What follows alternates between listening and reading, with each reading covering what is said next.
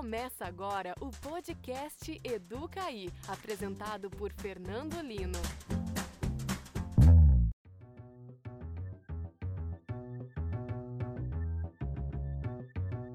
O planejamento é, certamente, uma etapa essencial de qualquer trabalho.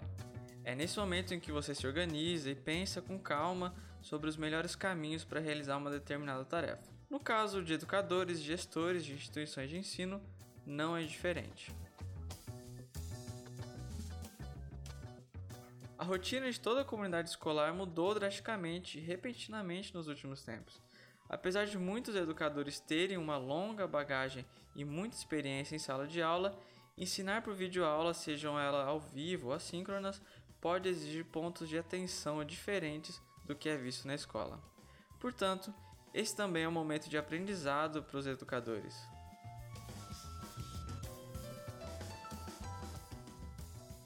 Eu convidei alguns educadores que se destacaram dando aula online nos últimos meses e perguntei, primeiramente, o que eles consideram de fato como uma boa aula online.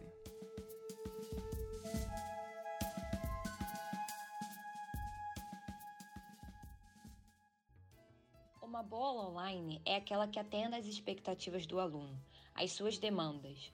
Eu ministro as aulas online de inglês e é muito importante utilizar recursos audiovisuais e mímicas. O aluno deve se sentir à vontade e inserido na aula. É importante começar com uma conversação do dia a dia, por exemplo, e uma revisão da aula anterior. Meu nome é Mariana da Costa, eu tenho 25 anos, eu sou do Rio de Janeiro e vivo atualmente em Londres.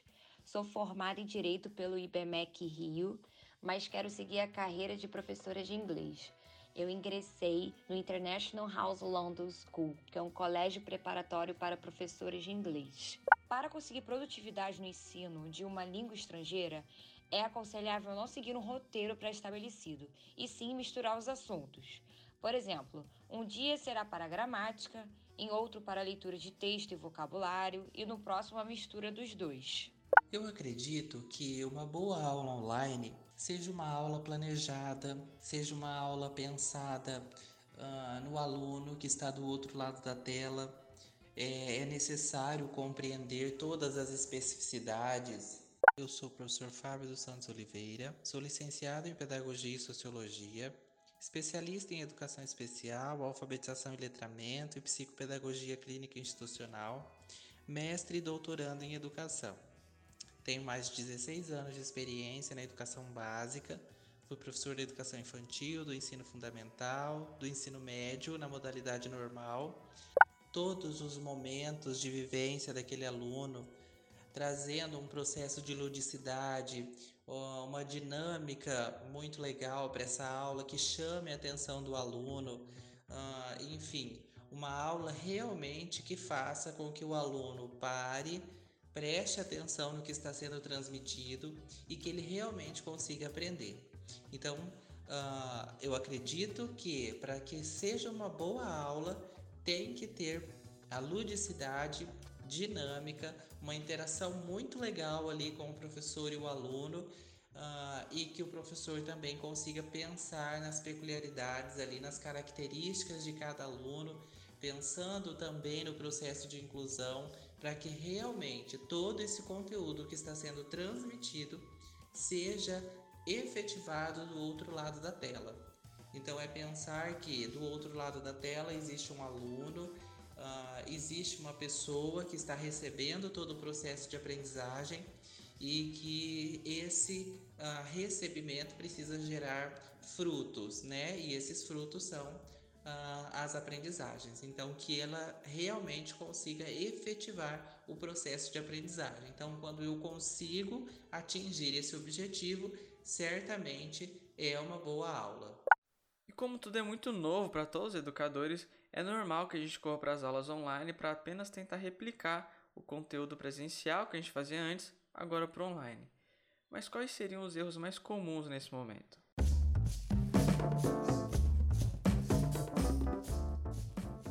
Trazer aqui como exemplo o professor não mandar previamente as instruções da ferramenta de transmissão dessa aula para os estudantes. Eu sou Marta Moreira, assessora da área de Informática Educativa do Sistema Positivo de Ensino e atuo com temas relacionados ao ensino híbrido e tecnologia educacional para as nossas escolas parceiras. É muito importante que o professor encaminhe para o estudante um tutorial com passo a passo como o estudante faz para baixar essa ferramenta de transmissão e acessar essa ferramenta de transmissão para a aula. Um outro erro também muito comum que acontece nas aulas online é o professor, no início da aula, não estabelecer combinados sobre o uso da webcam, microfones e interações da aula. É importante que no início de cada aula online o professor faça esses combinados com os estudantes. Um outro erro comum que acontece na aula online é o professor não prever momentos para diferentes interações. Interações essas que pode acontecer entre professor e estudantes e entre os próprios estudantes que tenham opiniões diferentes sobre determinado assunto e queiram trazer essas opiniões ao público. Isso é importante que o professor preveja na sua aula momento para essas interações. Um outro erro comum também que pode acontecer é o professor não pedir feedback sobre o andamento das aulas. É importante que no final de cada um, aula online o professor abra esse espaço de discussão e peça o feedback sobre todo o planejamento e as estratégias que foram direcionadas para aquele momento com os alunos. Não ter um ambiente claro e bem iluminado, um ambiente sóbrio faz toda a diferença. Não utilizar recursos tecnológicos para aprimorar as aulas, como por exemplo o compartilhamento de tela. Não prever momentos para diferentes interações. O que seria isso? A interação entre o professor e o grupo, entre o professor e um aluno. O professor precisa planejar os momentos de intervenção e quanto tempo eles vão durar pois esses momentos de interação serão avaliados no final. Não fazer uso das ferramentas online porque o aluno já possui material físico. Eu acredito que um deles é a falta de planejamento. Então, às vezes, o professor vai ficar ali um tempo com o aluno e ele não planeja como é que deve ser utilizado cada minuto ali, uh, cada etapa né, daquele tempo, dividir o tempo, ou seja, planejar o tempo da aula e saber exatamente utilizar a teu favor, ao favor dele, a favor do aluno, ao, a favor do conteúdo, né? Esse tempo é um dos erros mais comuns, eu acredito que tem sido enfrentado. Também a gente tem uh, um outro erro que eu acho gravíssimo também, uh, que são os, as conversas ou os assuntos aleatórios que não tem nada a ver com a aula que não tem um objetivo para aquilo, é, porque a gente sabe que todo o planejamento nosso ele é pensado para que o, realmente o processo de aprendizagem seja aconteça. Né? Então, para que esse processo de aprendizagem aconteça, esse planejamento tem que ser repensado. E esse tempo que é utilizado dentro do nosso momento ali das aulas online é essencial. É diferente da aula presencial que você tem um contato muito maior com o aluno, né? Uh, e aí esses assuntos acabam dispersando e, e, fugindo do controle ali onde o professor uh, não planeja e acaba saindo do que, do que ele havia pensado, né? Um outro erro muito grande é não pensar nos alunos que têm dificuldades ou transtornos de aprendizagem. Pensar nesses alunos é pensar em propostas que se adaptem a todos eles. Pensar nesses alunos é entender uh, que o meu planejamento, que a minha aula tem que também prever o, o processo de aprendizagem para eles. Tá? Então eu acredito que esses são os erros mais comuns aí, né? A falta de planejamento, uh, os assuntos aleatórios que fogem do controle e a falta também de, de pensar nos alunos que apresentam ali dificuldades ou transtornos de aprendizagem.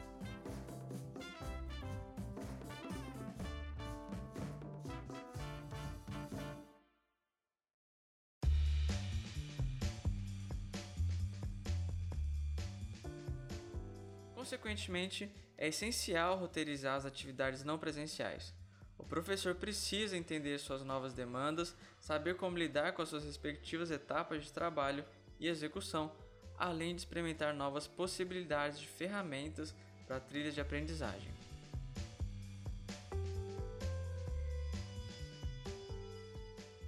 E a primeira coisa que o professor precisa fazer é escolher o tema dessa aula. Em seguida, ele precisa definir os objetivos que ele deseja alcançar com essa aula, estudando e entendendo as especificidades da sua turma, adequando o seu vocabulário de acordo com quem vai participar dessa aula online. Ele deve fazer uma tempestade de ideias, organizar um esquema ou um mapa estruturar o encaminhamento da aula, pensar nas etapas da produção e definir claramente os seus objetivos que ele quer alcançar com essa aula online. Ele precisa ter muito cuidado com a câmera e com o som e com a iluminação pensar no cenário para essa aula online e a criatividade não tem limite. E aí, antes de ele iniciar essa aula online, ele precisa revisar todas as etapas. Então, revisar o que ele planejou e treinar e pensar em todas as estratégias que ele vai desenvolver com os estudantes durante esse momento síncrono improviso não dá certo. Então, para que uh, seja um bom planejamento, é, não vai mudar muito do planejamento da aula presencial. O que muda é como eu vou aplicar esse planejamento. Mas o bom planejamento é aquele que é pensado no aluno, é pensado no conteúdo, mas o aluno é o centro do processo de aprendizagem. Então, o, o, todo a metodologia, tudo que nós vamos utilizar, o processo avaliativo, a recuperação, a, os recursos tecnológicos, a, todos, tudo, tudo dentro do planejamento, o aluno é o centro. Obviamente que eu preciso pensar nas peculiaridades desse aluno, quem é esse aluno. Antes de realizar o roteiro, de roteirizar a minha aula online, eu preciso pensar nos momentos que vão compor essa aula, principalmente na janela de tempo que eu vou ter para realizá-la. Então eu preciso pensar no iniciar, no meio, onde eu realizo uma mediação, e no final, na conclusão dessa aula. Então, eu preciso, dentro do meu roteiro, fazer entregas inteligentes com começo, meio e fim. Eu sou a Lilian, Lilian Evald, professora, pedagoga, psicopedagoga, e hoje estou na função de assessora diária da informática educativa do Sistema Positivo de Ensino na Positivo Soluções Didáticas. Preciso lá no final entender que o meu objetivo foi alcançado junto aos estudantes. Então eu inicio com uma acolhida nesse roteiro, recebo esses estudantes, informo daquele assunto sobre tudo o que vai acontecer naquele momento da aula online na mediação, no meio da aula, eu os convoco, convido os estudantes a participarem ativamente do processo. Então, pensar que meu roteiro precisa compor essas etapas. E para finalizar, eu preciso ter o clímax, a finalização da minha aula e, com isso, o meu objetivo ser alcançado. Importante também os estudantes entenderem que esse objetivo foi alcançado. Informação gera ação. É importante trazer no roteiro das minhas aulas, quando eu for roteirizar, o olhar de um começo informando, uma mediação com a mão na massa, com os estudantes participando e eu com esse olhar mediador de professor, e no final, uma finalização, uma conclusão, uma entrega e também informar esse estudante que esse objetivo foi alcançado ou não diante da minha aula. Pensar nisso faz o nosso planejamento ficar ainda melhor, mais objetivo e eficaz. E também em pensar em conjugar o espaço físico, onde eu vou estar realizando a minha aula, e o espaço virtual, a parte do online, onde eu vou estar conjugando e ofertando essa minha aula para os meus estudantes. Então, vamos pensar em algumas etapas que eu já utilizo enquanto professor no meu plano de aula quando se pensa em aula presencial. Mas na aula online, não foge muito dessas etapas. Quais são elas? Pensar no público que vai estar recebendo e participando desse momento da aula. Na sequência, eu vou decidir o conteúdo a ser abordado, a trabalhar junto com esse conteúdo, com o tema a ser trabalhado também, e com isso, qual o objetivo que eu pretendo atingir. Definindo o objetivo, o conteúdo, o tema a ser trabalhado, na sequência, eu preciso trabalhar com a janela de tempo que eu vou ter para realizar a minha aula online. Conjugar esse tempo com os recursos que eu vou utilizar. Então, dentro daquela janela de tempo da minha aula online, eu preciso conjugar recursos e tempos. Qual metodologia eu vou utilizar? Vou trazer algo do digital, vou trazer algo da metodologia ativa de aprendizagem, colocar esse estudante ativo no processo de aprendizagem e depois eu vou pensar de toda essa sistematização, dessa entrega e realização dentro do planejamento, como eu vou avaliar, que dados eu vou querer ter diante dessa aula online. Então, um bom planejamento requer trabalhar em etapas, pensando também e conjugando com toda a execução da minha aula online.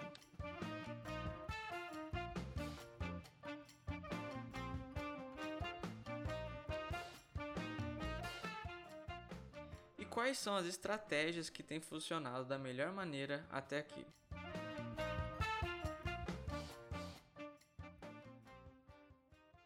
Embasamento teórico muito bom, uh, então conhecer muito bem. Então, uh, se a gente pensar no planejamento lá da educação infantil, eu preciso conhecer os teóricos e as, e as, uh, as bases teóricas que vão contribuir, Piaget, Vygotsky, Vallon, Freud, todos esses pensadores que muito nos deixaram assim de conhecimento teórico para que nós possamos entender de verdade quem é a criança com quem eu estou lidando e quais os processos ali de desenvolvimento, uh, que seja desenvolvimento, as etapas do desenvolvimento biológico pelo Piaget, uh, do o Freud com o desenvolvimento, as fases psicossexuais, uh, o Valon com a psicomotricidade, enfim, o que eu preciso entender é que para eu, eu realmente ter um bom planejamento é conhecer as bases teóricas, porque a partir das bases teóricas eu vou ter um embasamento muito maior para escrever. Conjugar tempo e espaço. E falar em espaço, eu vou falar no plural, espaços. Por que espaços? Porque nós vamos estar realizando as nossas aulas online no espaço físico e entregando, realizando também no espaço virtual porque é uma aula online. Então, conjugar a minha janela de tempo, a quantidade de tempo que eu tenho para realizá-la e essa interseção, essa conexão entre o espaço físico e o espaço virtual. Como assim? Pensar ao roteirizar, ao construir o meu planejamento, em passos também flexíveis, nos quais podemos contar com alguns imprevistos, que eles acontecem. Os alunos acessarem a sala, um link que de alguma maneira não deu certo, pensar também que os estudantes naquele dia da aula online estavam muito participativos e nós temos um objetivo a alcançar, algum ruído, alguma participação especial é, com o carro do ovo, com é, um vizinho que, que chama atenção, que toca a campainha, um cachorro nosso, nosso pet que late, faz parte. Então, conjugar espaços e tempos se faz importante no planejamento, que ele deve ser bem flexível mas faz parte também da nossa, do nosso fazer pedagógico trazer planejamentos flexíveis. Identificar os estudantes com mais dificuldade. Nem todos os alunos têm a mesma facilidade de aprender à distância.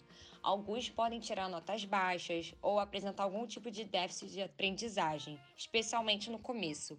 A segunda dica: as aulas precisam ser mais dinâmicas e objetivas.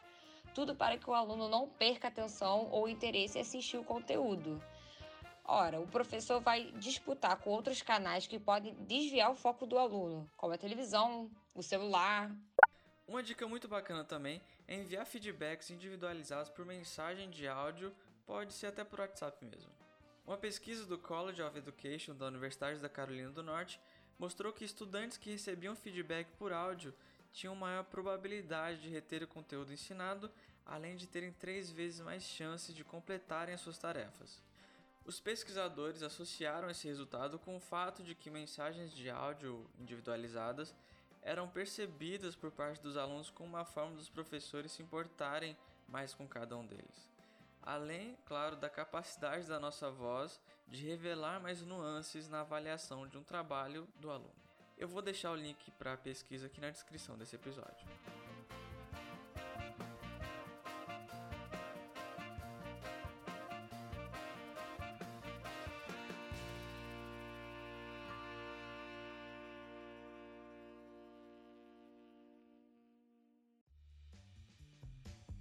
Então por hoje é isso, pessoal. Se você é um educador, espero que você coloque em prática todas essas dicas. Se for da gestão, aproveita para analisar tudo isso que foi falado aqui com a sua equipe e tenta colocar em prática também. E claro, eu quero que você me conte o que você achou dessas estratégias. Faltou alguma? O que você tem feito aí na sua escola? Pode mandar um e-mail para fernando@educa.ai para a gente conversar. Não se esqueça de nos curtir nas redes sociais que estão todas aqui na descrição e até a próxima semana.